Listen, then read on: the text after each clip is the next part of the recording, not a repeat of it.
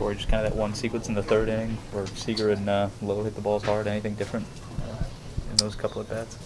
Um, the pitch Seager, I didn't think was a bad pitch. Uh, tip your hat to him. Didn't execute the pitch to Lowe, and you know, he did what he was supposed to do with it. Um, so yeah, two pitches that I guess one pitch really they liked that back. One of them I wasn't really too disappointed with. Um, but that's how it goes. Otherwise, your stuff feel good. Seems like you minimized the damage. Other than that, Yeah.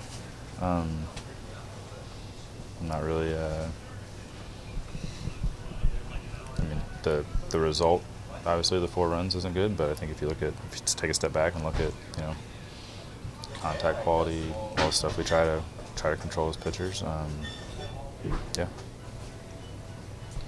Get your thoughts on Mejia, just how much, how good he's been behind the plate. He was obviously great offensively, but the game that he called and, and the work that you two are putting together. Yeah, I think he's been he's been good all year. Um,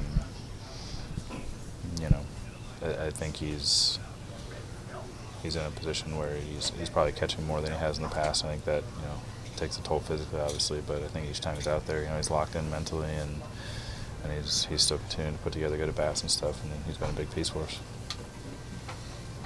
What is it this time of year, Corey? I know these games get magnified, but is this just how the game goes? You're up one day, you're down the next day, and you just keep pushing. Is that the mentality you have to have?